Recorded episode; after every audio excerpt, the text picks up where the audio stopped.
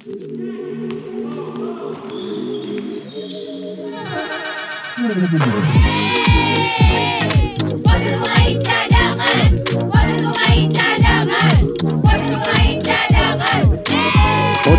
Pemain Cadangan. Kalau bisa jadi pemain cadangan, kenapa harus jadi pemain inti?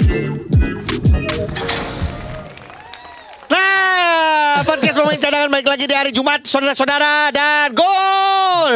Aku main bola nih si jebret nih. Tapi maksudnya gini, kalau misalnya hari Rabu banyak Iya. sekali pertanyaan, kegelisahan, kegundahan, eh, apa pemikiran kita yang belum terjawabkan, Ogi. Iya. Ternyata ada hal yang harus kita tanyakan langsung aja, Gi. Betul, kita Ya. ngobrol sama Junas untuk kejelasannya seperti apa dan juga ada beberapa pertanyaan yang mungkin gue juga masih kayak ya itu kayak lokalnya gimana ya nasibnya. Iya, iya. Terus heritage ini Apa sih artinya? harus ngambil terus kayak lu tadi nanya itu berarti asing ini nanti ngambilnya dari mana Nah, ya? terus nanti komposisi di lapangan sebenarnya bisanya kayak gimana sih gitu? Iya. Nah. Nah, kita langsung aja kita ngobrol Ah. untuk mengkonfirmasi apa yang kita karena kan udah sekitar satu minggu lebih lah kita belum dapat kabar kepastiannya seperti apa. Hari Senin kemarin, Iya, kita dapat eh, kabar dari beberapa sosial media basket yang ternyata eh, udah ada sedikit kisi-kisi untuk tahun eh, Season du- depan. Season depan. Nah, Betul. makanya kita pengen konfirmasi langsung termasuk apa yang tadi jadi pemikiran kita berdua sebagai pemain cadangan, kegelisahan, kegelisahan. pertanyaan-pertanyaan dari beberapa owner gitu ya. bukan bukan cari eh, pembelaan tapi keresahannya nggak semen kita doang sebenarnya banyak juga yang resah dengan eh, keputusan-keputusan ini walaupun kita tahu setiap keputusan di mana pun ya di olahraga di mana pasti ada pro kontra Benar. Dan tidak gini, bisa menyenangkan semua pihak dan itu pasti ada bargainnya Iya. yang akhirnya harus disetujui. oke Kali ini kita coba hubungin langsung ke s- direktur IBL eh, Junas kita langsung ngobrol Yes, Halo. halo Mas Junas. Junas, hey. Apa kabar Nas? Halo, akhirnya Baik, bisa ngobrol. bagaimana kabarnya? ya, Mas Junas. Jadi waktu itu kita Hmm. sempat buat satu eh, episode di mana banyak sekali pertanyaan tentang Iya. eh, konsep Hmm. baru dari pe- penyelenggaraan IBL di season depan. Tapi emang Junas kita sengaja sebagai podcast pemain, pemain cadangan walaupun belum ada resmi dari IBL, tapi kan udah rame itu di kalangan basket. Jadi kita mencoba untuk melihat dari berbagai sisi gitu loh. Betul. Makanya kita pengen tahu Ya. keputusannya seperti apa, apakah sudah ada? Karena kemarin kita lihat di sosial media udah ada nih untuk tahun depan akan seperti ini, seperti ini. Ada beberapa hal yang gua suka, tapi ada beberapa hal yang gua masih Ingin tanya ya. masih belum cocok Jelas. gitu loh, Belum jelas ya. gitu. Hmm. Kalau Hmm. misalnya dari yang kemarin kita bisa sarikan, pertama adalah ada penerapan eh, home and away tetap ya. Ya, dari dari Junas langsung aja Home and apa away. aja Iya. yang apa aja yang berubah di musim depan. Um, yang pertama home away. Iya. Yes. Itu kan format yang beberapa tahun belakangan udah kita rencanakan. Yep. Transisinya udah, jadi kita akan coba mulai musim depan. Itu home away. Kemudian yang kedua Sorry, mengenai satu-satu dulu ya pool. Junas, satu-satu. Boleh, Ho- Home and boleh. away. Lu Boleh. udah gue tahu lu sudah mensosialisasikan, tapi apakah mereka benar-benar tahu sosialisasinya di eh maksudnya kejadiannya di 2024. Mereka sudah tahu. Oh tahu dong. Udah ya, Ya, berarti dong. mer- mereka sudah tidak ada masalah waktu itu ya. Iya. Oke, jadi semua udah punya ada, home-nya ya Mas ya. Halo. Home itu artinya bukan memiliki stadion sendiri Oh ya. ya, memang Iya, betul. Artinya Maksudnya menentuk, men- ya menentukan base-nya mereka akan Iya. bermain di mana sebagai home-nya dia. yes, sudah punya masing-masing sekarang ya. Jadi dari awal ya Mas ya. Ya sudah mulai mempersiapkan gitu Siap. masing-masing. Oke, yang berikutnya adalah Mhm. Mhm. Oh, yang berikutnya talent pool. Jadi talent pool kita tahu ada asing, ada lokal. Yap. Ya. Eh, yang pertama dulu yang eh, lokal rookie. Mulai tahun depan itu sistem Rookie combine eh, udah nggak ada pemain ya. baru rookie itu kita rubah. Jadi biasanya kan semua terpusat melalui rookie combine, Yes. kemudian kita coba transisi. Waktu itu Yap. kalau ingat ceritanya ada namanya rookie rekomendasi juga. Iya. Ya. Nah ini uh, tidak ada program rookie combine. Jadi setiap tim itu bisa langsung uh, mencari talentnya, wah, mm-mm, ya. Mm-mm. Jadi contoh gini, misalnya untuk tahun depan gitu ya, Yap. silakan mereka submit lima nama untuk yang akan diproyeksikan masuk ke roster mereka tahun Oke. depan. Mm-mm. Kemudian nama lima berikutnya lagi proyeksi untuk tahun berikutnya. Nah Wow. dari mana pemainnya? Mm-mm. Nah, jadi kita ingin mendorong si tim-tim ini kembali memiliki eh, tanggung jawab untuk melakukan pembinaan di bawahnya. Oke. Oke, jadi ya. Jadi tim profesional kita dorong agar juga punya eh, tim di bawahnya oke. ya oh, kategori 15, 18, 13 bahkan eh, KU 10 silakan gitu ya. Iya, Nah, itulah nanti sumbernya untuk bisa bermain di klub tersebut. oke. Misal- Halo? Misalnya klub yang belum memiliki gitu. Halo? Iya, Iya. lanjutkan Halo? Mas. Ya, silakan Ya. Mas. Kalau misalnya klubnya belum memiliki gitu ya, Mm-mm. ya dia bisa berafiliasi artinya bekerja sama dengan kota eh dengan klub yang ada di kota tersebut Iya. Hmm. sebagai rencana sumber pemainnya dia. Ya, jadi dia nggak bisa langsung ceplok di mana ah, daerah mana gitu. Dia harus berada di klub tersebut dan diinformasikan resmi ini adalah adalah klub yang berafiliasi atau bekerja sama dengan klub tersebut gitu. Oke. Kalau ada perpindahan pemain sebelum dia menjadi dia menjadi profesional, nah itu dilakukan di kelompok atau kategori amatirnya. Ya, Mas, eh, maaf saya potong sedikit ya Mas ya. Afiliasi ini sang, apakah memungkinkan bahwa misalnya nih eh, tim Mountain Gold gitu loh. Jadi tidak saja dari Jayapura tapi dia bisa juga dari Ambon dan sekitarnya atau apa ada area-areanya atau bagaimana Mas? Dia satu di kotanya, Di kotanya. Oke. satu klub di kotanya, Iya. Hmm. Ini kayak sepak bola, gitu. Oke. Ini kayak di Iya. sepak bola. Kayak sepak bola, Hmm. terus di apa ba- basket juga ada beberapa negara yang lakuin ini. Gitu. Iya, di Oke. sepak bola kalau di Indonesia sudah dilakukan. Emang ada tim profesionalnya nanti contoh kayak Rans yang Iya. setahu gua dia waktu itu berafiliasi sama satu klub Bogor. Oke. Waktu itu apa gitu untuk sepak bola ya. Iya, untuk Jadi hampir sama kayak gitu. Tapi berarti gini, eh ini kayak ke, balik lagi ke zaman dulu ya Nas ya. Zaman Iya, inget ya dulu Iya, ya, mungkin IBL. Kobatama, Kobatama, gitu, iya. IBL Kobatama. awal. Kobatama lah kita ingatnya kan sumbernya Iya. begitu. Tapi Oke. gini, eh, tapi pemain yang disubmit itu pemainnya anggaplah sekarang masih jadi pemainnya anggaplah gini ya kita ngomong eh, ya ini tim Jakarta. Terus dia mendapatkan Mhm. satu pemain muda asal Papua misalnya. Dia sekarang Mhm. ada di klub Papua.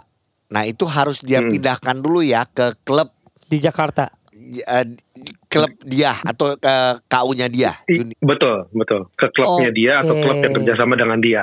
Iya. Oke. Jadi nggak bisa tiba-tiba Gitu. di tahun itu dia ngambil pemain masih dari langsung surat dari- keluarnya dari klub Papua tiba-tiba langsung masuk di profesionalnya Jakarta. klub Jakarta nggak bisa ya? Eh, bisa, tapi kan dia harus pindah dulu. Iya. Nah, Iya. pindah itu kan nanti ada data dari apa perpindahan, di cross check juga oleh Perbasi dan sebagainya sebagainya gitu. Oke. Tapi konsep konsepnya begitu, dia harus supaya klub juga dia tanggung jawab untuk ini ke bawah. Kemudian uh, fungsi keduanya kita ingin juga misalnya generasi muda di kotanya dia bisa look up dengan tim yang uh, profesional di kotanya. One day dia akan menjadi uh, Iya. pemain di situ ya. Ini jalurnya ada. Tapi gini, eh, nah sorry biar biar agak detail sedikit ya. Dia baru pindah di baru berapa bulan pindah langsung ke klub eh, misalnya Jakarta. contoh Pelita Jaya, Pelita Jaya punya Pelita Jaya Junior nih. Dia baru pindah ke Pelita. Jaya Juni- Mm. Junior baru berapa bulan tapi nanti tahun berikut eh eh, langsung masuk ke eh, apa IBL-nya boleh tuh ya. Berarti ya. Boleh. Boleh. Oh, seperti itu. Oke, Oke, sip. ya itu. Hmm. Nah, sekarang juga akan di sini ada penghapusan sistem draft untuk pemain asing ya, Mas ya? Oke, ya sekarang ke asing. Iya.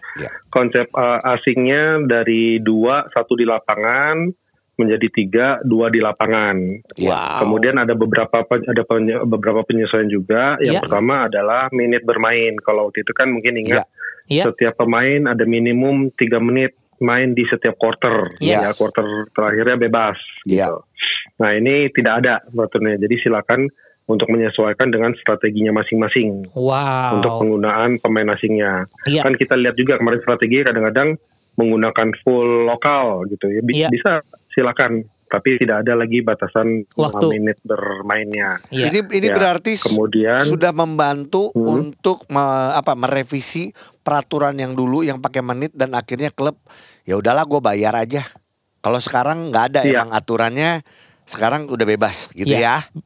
Bisa optimal Iya, dipergunakan bebas, ya pemainnya ya. Tapi ini bagus sih maksudnya dengan dengan Iya. IBL melakukan revisi seperti ini artinya supaya juga kemarin kita tahu ada ada masalah dengan yang kayak gitu Iya. pelatih- akhirnya Strategi ya. strategi ya cuma kalau sekarang ya udah semuanya punya hak yang sama Iya. kira-kira seperti itu ya. ya punya kayak sama mengaturnya seperti apa, komposisinya apa seperti apa uh, silakan Iya. gitu. Nah, Uh. kemudian tinggi badannya yang kedua Nah. maksimum 2 meter, satu bebas. Satu bebas. Untuk ambil bignya bebas. Oh bisa 3 meter. Oh, kemudian meter. untuk- nggak ada yang 3 meter dong Ogi. Oh iya iya. Ah, oke. Heeh. Kemudian Cara eh, mendapatkannya, Mas, sorry. Untuk Cara eh, mendapatkannya? mencarinya. Iya, mencarinya. Ya, mencarinya kan sebelumnya pakai draft, ini juga tidak lagi menggunakan draft. Ini juga seperti dulu ya, Kobat Tamu juga kita, kita ingat, silakan langsung bisa mencari preferensi pemain yang diinginkan, tetapi dia harus memberitahukan agennya siapa, karena agennya kita mesti pastikan dia agen certifi- certified FIBA. FIBA. Iya, Oke. Diketahui Kemu- oleh iya, FIBA ya. Kemudian diketahui, kemudian pemainnya yang resmi berada di list agent tersebut. Oke. Jadi itu ada uh, ada di websitenya FIBA kalau dibuka kemudian ada nama-nama pemainnya. Nah itu uh, perlu ada yang di di situ gitu. Iya. Oke. Supaya supaya nggak ada dispute lah. Iya. Wah seru nih, seru makin seru nih. Jadi orang-orang, eh, jadi masing-masing tim silakan berburu saja ya ke mana pun asal eh, certified agency ya. Iya betul. Ya Oke. itu kan juga kita evaluasi ya kadang-kadang kemarin udah dipilih tiba-tiba nggak bisa, Iya, dipilih tiba-tiba nggak datang. Udah Iya. datang ya kemudian ada beberapa alasan lah akhirnya Betul. itu kita buka untuk memudahkan juga. Iya. Oke. Oke. Iya. Yang berikutnya Mas. Soal satu baru tadi asing ya, heritage-nya itu boleh. Kalau si heritage bagaimana Mas? Oke, oke lanjut lagi masih pemain. Nah Iya. satu lagi kon- konsepnya gini, eh, konsepnya begini. Kita ingin juga membuka kesempatan seluas-luasnya untuk potensi pemain yang punya hak untuk bermain di liga nasional gitu. Iya. Nah kan kita tahu ada naturalisasi bukan hal baru. Betul. Ya udah pernah main kita sebut lokal naturalisasi. Atau sekarang pemain berdarah keturunan atau yang disebut heritage itu juga sudah berlaku di beberapa negara. Iya. Kita juga sudah ini hal ini juga bukan sesuatu yang baru. Yes. Beberapa tahu beberapa waktu yang lalu juga udah ada beberapa lah main di Indonesia. Mm-mm. Nah ini kan potensinya ada gitu. Oke. Nah kalau misalnya uh, apa pool itu keran itu kita buka, ya mudah-mudahan lebih banyak pemain yang berkualitas, Iya. lebih banyak pemain yang berkualitas, mudah-mudahan kompetitif uh, competitiveness levelnya juga harapannya naik gitu. In- Nah ini Hmm. uh, untuk penggunaannya lokal naturalisasi atau heritage ya atau jika dia tidak ingin menggunakan privilege tersebut, misalnya dia sudah punya uh, pemain lokal yang kan impor tadi udah, Udah. Oh Ya. ya. Oke. impor tadi udah, kemudian dia uh, udah cukup dengan itu, kemudian dia punya uh, lokal yang secara strategi, pertimbangan lain, mereka merasa mumpuni, dia tidak menggunakan hak heritage itu juga nggak apa-apa. Oke. Oke, Itu jadi- pilihan ya. Jadi boleh nggak pakai ya? Nggak boleh nggak pakai si heritage itu ya? Boleh, boleh. Karena kan itu intinya ada uh, import asing, ada lokal. Jadi lokal itu dibagi lagi. Iya. Ada lokal, ada lokal naturalisasi, ada pemain berdarah keturunan. Oke. Gitu. Iya. Sorry Ya, sedikit tambahan aja. sedikit. Boleh nggak biar biar ya, lebih jelas? sedikit. Hah? Pemain berdarah keturunan. Oh ya, pemain berdarah keturunan ini bedanya kan kalau lokal naturalisasi apa sih bedanya gitu ya? Iya, Iya, itu, itu itu, dia. itu. yang kewarganegaraannya, yang kewarganegaraannya diperoleh melalui proses naturalisasi di Indonesia. Jamar, Kalau lokal yang berdarah, naturalisasi. iya, Eh, Jamar. Bin. gitu. Bin sama Prosper? Bin, Prosper, kemudian Oke. siapa lagi ya? B-Boy. Iya, itu itu lokal Mar- naturalisasi ya. Oke. Itu lokal naturalisasi. Wow. nah, di luar itu pemain berdarah eh, keturunan eh, sep- seperti siapa? Bisa jadi dia eh, pemain yang ya dia nggak pernah di Indonesia. Iya. Tapi dia punya darah keturunan. Oke. Darah keturunan itu definisinya adalah either bapak atau ibu atau keduanya pernah memiliki dokumen Indonesia Iya. atau kakek atau nenek dan atau keduanya udah maksimal sampai situ. Asal dia Sampai bisa kakek. buktikan, Iya. Heeh. ya sampai dia bisa buktikan ada darah langsung gitu. Iya. Nah itu bisa diajukan. Ya, Wow. kalau dia belum memperoleh prosesnya naturalisasi gimana? Boleh tetap bisa Boleh. main. Iya. Tinggal masalah dokumen eh, pendukungnya sama seperti Lengkap. asing. Contohnya gini, ada LOC-nya, ada Iya. kitasnya, Yes. apa visa untuk bekerja gitu-gitu. Itu lebih ke administration side-nya. Oke, jadi gini Gitu. biar biar cadangan nggak bingung juga. Lo heritage itu nanti misalnya ada pemain heritage, dia tuh belum punya paspor loh Indonesia, belum Iya. punya KTP, tapi itu nggak apa-apa. Selama dia masih bisa membuktikan Bahwa. bahwa dia ada turunan eh, Indonesia, Mm-mm. ya dan juga nanti tadi tuh surat-surat LOC dan lain-lain. Betul ya berhak Jonas untuk, ya? eh, berhak Ya, untuk menjadi betul. pemain heritage. Eh, dan tadi kita Betul, dan kita betul. sempat bahas juga siapa tahu kita mendapatkan diamond dari pemain-pemain heritage ini Yes. baru nanti timnas dan perbasi akan Mengajukan. membantu mengajukan untuk eh, paspor. Kira-kira gitu. Iya, natur, ya naturalisasi itu hanya boleh dilakukan oleh federasi kan. Iya, Jadi nggak Oke. boleh lagi tuh semuanya Iya. melakukan nat- naturalisasi. gitu. Iya. Oke. Jelas. Kemudian pema- tambahannya juga, ini juga udah ada bunyi peraturannya dari yang lalu semenjak ada naturalisasi. Setiap pemain yang ingin diajukan lokal naturalisasi atau heritage itu ada beberapa syarat kan tadi administrasi dan Hmm. sebagainya. Satunya salah satunya lagi adalah harus mendapatkan rekomendasi dari Perbasi. Iya. Oke. Jadi misalnya pemain A diajukan untuk main, Perbasi akan lihat dia dalam uh, kapasitas uh, tim nasional ya artinya ada program dengan tim, tim nasional supaya nggak bentrok. Iya. Iya. Ya, kemudian ada pertimbangan lain. Ada beberapa negara juga uh, lokal naturalisasi yang memang mungkin uh, dia tidak bermain di liganya gitu. Oke. Iya. Oke. Mas ini satu pertanyaan ya hanya untuk ketika bermain ya kalau misalnya sudah mempergunakan dua pemain impor si naturalisasi ini Dua. tempatnya di mana nih? Si heritage. Eh, heritage. heritage Di ketiga, di ketiga, Di ketiga. Oke. di ketiga. Jadi Hmm. baik ada lima kan, Mm-mm. dua, kemudian tiga apa yang slot ketiganya tadi Bisa. silakan mau pakai lokal, silakan mau pakai heritage, silakan mau pakai Naturalisasi. naturalisasi, gitu. Wow. Jadi oke. sebenarnya si lokal naturalisasi ini atau heritage ini akan bersaing seru sama lokal juga ya. Iya sama lokal. Si siapa sorry lokal Si naturalisasi. ketiga. ah, Iya. Yang Si ketiga. heritage. Ah. Si ketiga, si ketiga, betul si ketiga betul. akan bersaing Betul. dengan lokal juga berarti ya. Betul, betul. Iya, oke. Iya dan tapi nggak ini yang menarik adalah kita dapat kabar kan kita pikir semuanya harus itu ya. Tapi Harus kalau ambil ya. Hmm. kalau nggak ambil jadinya menurut gua lokal juga masih bisa terus bersaing ya. Betul. Walaupun tetap balik Hmm. lagi ya kalau yang kalau yang ada size mah agak sulit gitu cuman Oke. kita lihat. Yang berikutnya Heeh. Iya. eh, yaitu adalah Eh sorry sedikit aja Oh, iya. Jonas Hmm, hmm, soal yang ini Nas ini kan gue juga gue gua Hmm. salah satu yang gue juga waktu itu uh, kirim ke lu Pertanyakan. juga gitu gue pertanyakan mereka nih si klub-klub ini sudah tahu belum si lu jadi pakai tiga asing satu dua- heritage ini dua asing. eh dua iya tiga asing Oh iya iya. tiga asing satu heritage ini di tahun ini di 2024 mereka sudah tahu belum karena kan mereka Atau cukup kaget. karena gua waktu itu bahasnya adalah ini klub-klub ini kan memikirkan finansialnya juga dengan Uh-uh. tiba-tiba home and away terus sekarang dengan Hmm. asing ini nanti lu akan cerita nih soal salary cap-nya Heeh. itu kan gila-gilaan nas duitnya Heeh. Terkejut, Harus- iya. terkejutkah mereka? Eh, jadi gini, apakah sudah diberitahukan? Sudah. Jadi udah Oke. ada beberapa meeting dengan level manajemen, dengan level owner itu sudah Iya. dimeetingkan, sudah disampaikan rencananya. Iya. Terus eh, soal ini ada kaitannya juga dengan home away. Gini, home away itu kan sebetulnya bukan hanya memindahkan persoalan pelaksana pertandingan Yes. gitu, tapi kita ada plus minus di klub ada plus minus. Contoh misalnya di liga itu pendapatan tiket nggak akan ada lagi gitu. Jadi itu salah satu potensi yang hilang dari liga. Iya. Oke. Tapi itu akan dipindahkan dalam tanda kutip menjadi potensi pendapatannya Klub. si klub. Iya. kayak Ya, ABL lah ya 100%. Mm-mm. 100%. Ya konsep home away semua di mana-mana gitulah. Iya. Dulu pernah memang dibagi tiga. Ya di Indonesia iya. itu nggak ada kita rubah. Jadi semuanya dapat itu. Nah, salah satu caranya adalah gimana uh, uh, apa meningkatkan daya tarik kan Daya jual ya. uh, bagi tim dan di daya jual, daya tarik supaya penontonnya bisa maksimal di kota tersebut. Maka uh, meningkatkan daya tarik, kita berpikir untuk produknya atau timnya, Iya. gitu, kualitas timnya.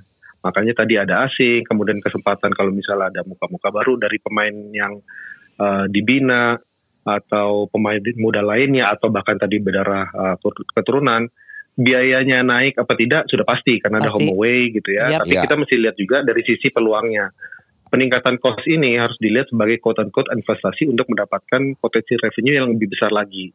Kalau tanpa home away, mereka melakukan apa pun itu costnya pasti hanya berbanding dengan inventory yang ada di baju. Kan kita bicara komersial Iya, nih misalnya betul, ya, agak iya. sedikit. Inventorinya hanya baju gitu. Setinggi apa pun dia prestasinya dia akan mentok karena dia hanya bisa quote unquote jual inventory baju. Nah, ketika home dia silakan mau bikin festival, mau bikin uh, acara sebelumnya misalnya kan gamenya hanya satu di pagi eh di sore atau di malam.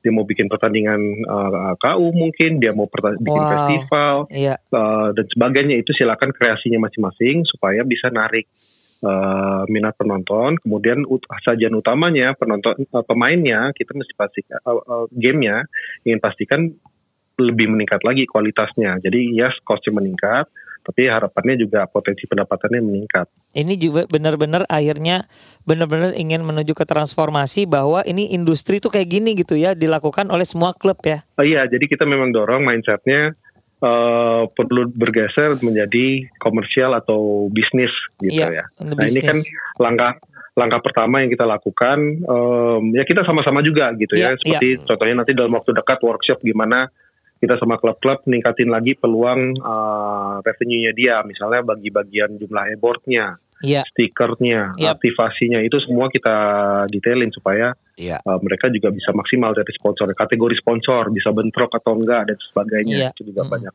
Iya. aspek di situ yang kita bahas. Iya. Wow. Oke. Iya. Terus berarti ini nanti mungkin yang gue sempat baca juga da- dan tapi ini balik lagi ada resiko eh, klub nggak kuat ya bisa di Klub tengah-tengah. nggak klub nggak kuat ya gini kan di setiap season ini kan makanya kita sosialisasi Iya. supaya mereka mempersiapkan.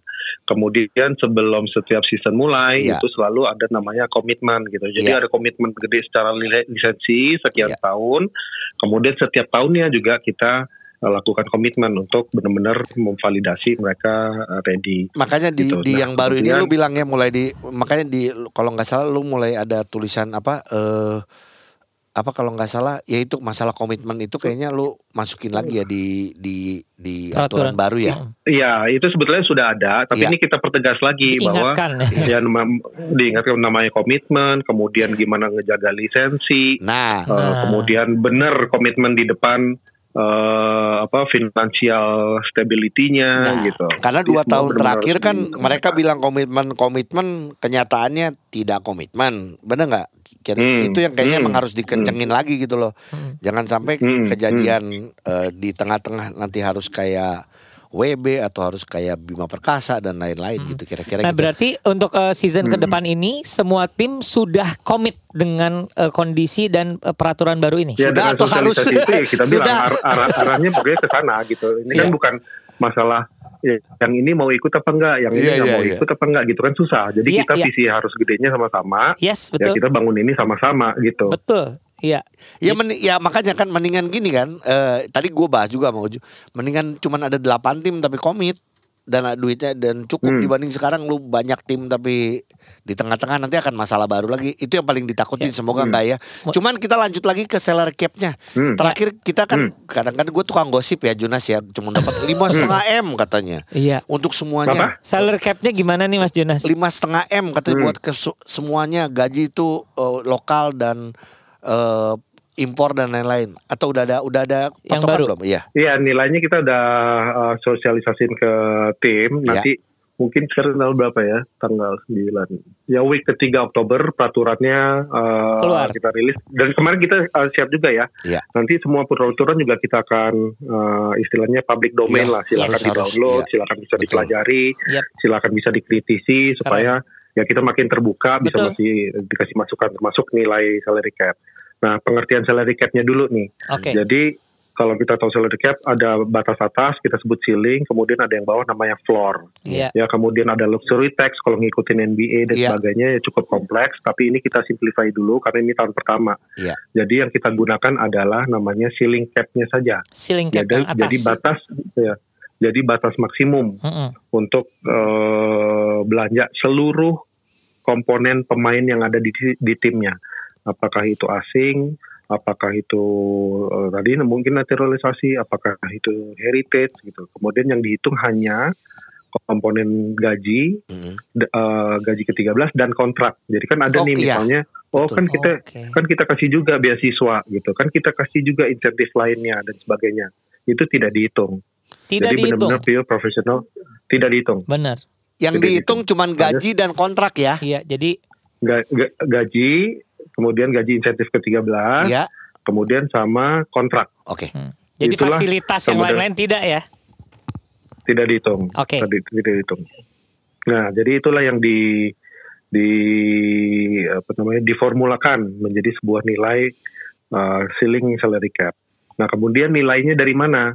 Ini kan kita udah udah lumayan panjang ya Hmm. mencari uh, angka yang Iya. tertinggi, yang terendah. Iya. ya angkanya jauh gitu. Kemudian kita pakai pendekatan uh, rata-rata ya rata-rata tiga top spender uh, klub di IBL Yap. gitu. Ya, keluar angkanya, kemudian ditambah dengan uh, pemain asing Iya. Iya. ya, pemain asing tiga dan Mhm. kita tahu kan uh, ada kontrak, ada insentif dan lain-lain. Nah, itu rumusannya begitu. Wow. Iya, iya, iya, iya, iya. Makin Iya. rumit. Ya harapannya sih akhirnya kalau buat Memang- kita basket sesimpel Itu dia. dapat pemain asing ex NBA ke atau siapa Iya. ya itu kan Kalau dari sisi formula memang agak agak ribet ya, tapi iya intinya iya, iya. uh, supaya ininya naik lah gitu. Value-nya, na- Value-nya apa, naik, kualitasnya ya. naik, value naik. Kalau value naik, harapannya minat penonton juga naik. Itu konversinya nanti akan daya tarik ke sponsor klub tersebut, Yes. daya tarik penonton uh, tersebut, nanti revenue-nya kan akan buat mereka. Dan juga ketika kenapa tiket, sponsor dan peningkatan uh, segala macam ini kita dorong supaya tim itu bisa punya running cash flow pada saat perjalanan musimnya Yap. kan nanti ada ya kan ada ada perputaran uang kan yang bisa digunakan untuk cash flow gitu. Tapi kalau dia nggak berbenah, Iya. Mereka hanya melakukan itu aja, ya minat penontonnya rendah, ya kasihan juga. Betul. Sip. Wow, wow makin excited nih menunggu season ini berlangsung Augie. Iya. Mm-mm. Dan ini Oh ya sorry tadi apa Iya. angka angka lima Lima setengah ya? lima koma lima. Ah, ah. salah. Oh, angka lima enggak angka lima koma lima itu uh, di atas di atas itulah uh, angkanya. Wah harus Ya, dong. kalau di ya. atas itu makin kita harapkan ada pemain-pemain yang Bagus. Iya. Nah, Angkanya Nas- di atas itu. Junas ini ini ini sebenarnya ada diskusi lagi ya tentang pasti lu juga mengerti lah pasti. Ini kalau dengan ada asing kayak gini ada hal positifnya tapi Pasti gimana dong. dengan nasib lokal? Nah, Hmm. kalau lu boleh Hmm. boleh jawab nggak kalau lu sebagai seorang direktur IBL gitu. Walaupun gua tahu IBL ini kompetisi, mikirin bisnis juga. Dan Ini, ini liga profesional. ini liga profesional gitu loh. Cuman Hmm. eh, gimana dengan nasib si lokal-lokal ini? Mm-mm. Apa yang akan lu coba Kalau bikin dan bantu? uh, yang pertama apakah kita memikirkan lokal pasti Iya. Yes. gitu ya maksudnya apalagi dengan uh, konsep waktu itu kita mengusulkan uh, apa pemain rekomendasi Iya. kemudian jumlah asing jadi Iya. nggak mungkin lah uh, saya pribadi Iya. atau uh, liga tidak memikirkan bagaimana pemain lokal Iya. Iya. ya nah untuk membantunya apakah porsi ya porsi ini kan sebetulnya bisa disesuaikan sesuai apa sesuai dengan strategi Tim- timnya masing-masing tim tadi udah kita jelasin ya Yap. Betul. di depan. Nah, liga ini kan selain aspek bisnis, aspek prestasinya juga bagaimana ngedorong supaya pemain lokal ini sekarang kan lagi banyak ya generasi-generasi yang bagus, generasi mudanya. Iya. Yuk kita bantu mereka dengan level kompetisinya naik. Contoh Iya. nih misalnya dengan asing dengan heritage itu kita lihat jumlah pemain di lapangan pada saat bertanding. Tapi kan dalam prosesnya mereka berlatih, mungkin ada transfer knowledge, transfer skill, kemudian pada saat mereka scrimmage di internal di situlah kan komponen semua pemain lok semua pemain termasuk Mhm. lokal itu kan akan quote unquote berkompetisi ya Iya, internal yang untuk competition ya. menja- Ah, untuk menjadi terbaik dari yang terbaik gitu. Iya. Nah itulah yang pengen kita dorong ke ke sana gitu. Oke, sip. Kita eh, dapat sih maksudnya artinya gini. Iya. Supaya ya lokal ya lu lokal bela- lokal sekarang kan suka banyak yang dia tahu dia main di liga profesional tapi dia sendiri belum profesional. Bagaikan amatir nah, ya ini gayanya. sekarang mentalnya. mereka harus semakin punya skill dan mental yang benar-benar profesional. Iya. Karena persaingannya akan Iya, semakin berat.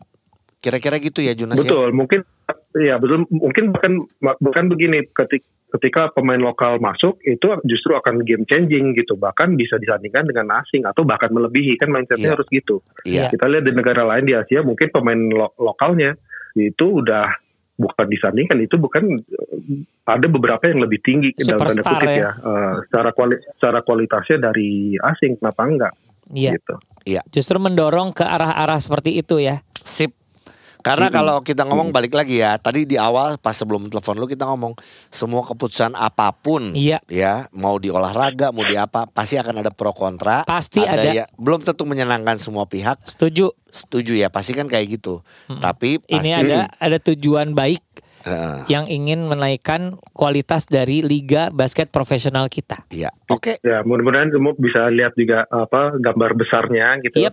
Ini kita bicara liga, tapi liga juga nanti ujungnya kan kita pengen prestasi nasional juga Naik. mel- melambung gitu ya. Hmm. Sayang soalnya ini momentumnya kan ada World Cup, ada FIBA Asia, kita pernah dapat emas, nah gimana Yep. supaya terus kita dorong prestasinya. Karena terbukti juga kita pernah di-share kalau prestasi nasionalnya itu terus naik, itu industrinya pasti akan angkat juga sendiri. Economic size-nya akan naik. pasarnya pasti akan naik gitu. Amin. Iya. Oke lah kalau begitu. Mas Ya. Junas makasih atas kesempatannya. Kapan-kapan kita ngobrol lagi eh, ketika ada Oh ya, boleh. apa Nggak kan kemarin ya. kemarin eh, kemarin Siap. ada obrolan sama media kan kemarin Iya. makan-makan. Berarti kan kalau kita makan-makannya pisah, Jo. Dia pasti ngajak kita makan pisah. ya. Terpisah ya sendiri ya. Iya, Pak, gua akan minta yang lebih mahal. All you can eat. Oke. Oleh Kenit. Iya, thank you Junas. Thank you banget Mas Boleh, Junas. Siap sama-sama. Gi. Yuk, Oke, thank bye-bye. you. Bye. Dadah. Dadah. Thank you. sip. Ya, jadi apa yang jadi kekhawatiran dari kita, kekhawatiran dari banyak cadangan nurse atau klub dan lain-lain. Tapi balik lagi, Iya. kita sempat bahas kalau sudah keputusan ya itu yang harus kita jalankan. Dan tapi nggak- dilihat dari sisi positifnya. Iya, betul. Ya, tapi gini, lah Ogi kok jadi dukung, bukan masalah dukung dan tidak, tapi paling tidak, dan tadi kita bahas, gua aja tadi nanya yang soal lokal, Iya. Apakah gua sudah puas? Gua belum cukup puas Sebenarnya dengan jawabannya. Sebenarnya, tapi gini, eh, big picture-nya adalah memang akhirnya kata Ogi juga orang yang masuk ke liga ini harus tahu bahwa dia itu profesional. Ya jadi emang harus siap Betul. berkompetisi untuk jadi be the Iya. best. Jadi ini untuk para lokal yang kita bahas gimana nasib kalian yang menentukan kalian sendiri. Juga, betul. Kalian sendiri, kalian kerja keras, Iya, kalian jaga badannya, iya. Kalian Punya daya jual. Eh, iya, Ya. punya daya jual itu penting saat ini. Terus kalian juga yang bersaing nggak cuma sama lokal tapi sama si asing. Iya sih. Setiap manusia pasti ada kelebihan dan kekurangan. Iya, Kelebihannya salah satu dari pemain asing itu udah satu adalah Iya. tinggi. satu. Ya, berarti yang kalian coba adalah apakah kalian bisa coba lebih pintar dari dia? Iya. Kalian bisa lebih cepat dari dia? Kalian bisa lebih strong dari dia? Ya itu Iya. aja yang harus dikejar. Iya, dan gua yakin ini adalah awal dari kompetisi yang sesungguhnya ya. Satu lagi dia bilang gini, eh pemain-pemain profesional gue latihan, gue latihan. Iya, latihannya sama-sama udah pasti ada. Tapi kalau kalian mau lebih ya kalian latihan sendiri. nambah sendiri. Iya. Kemarin-kemarin paling beberapa orang yang mau latihan sendiri. Iya. Sekarang sih kayaknya hampir semua lokal kita harus, Harus. latihan nambah. Iya. Gitu kira-kira kayak gitu ya. Jadi kalau untuk cadanganers kita bersiap untuk bisa menyaksikan satu liga yang seru banget karena Iya. yang kita lihat adalah persaingan yang tidak saja tim lawan tim tapi di dalamnya. Iya. Ya Benar ini yang ini adalah yang seru adalah emang para pemain cadangan. Lu bisa nggak eh, Dapat menit. lebih banyak waktu untuk bermain dibanding waktu untuk ngobrol. Kalau kalau lu waktu ngobrolnya banyak ya lu sama sama kayak kita. Kita Podcast Pemain Cadangan Kalau bisa jadi pemain cadangan, kenapa harus jadi pemain inti?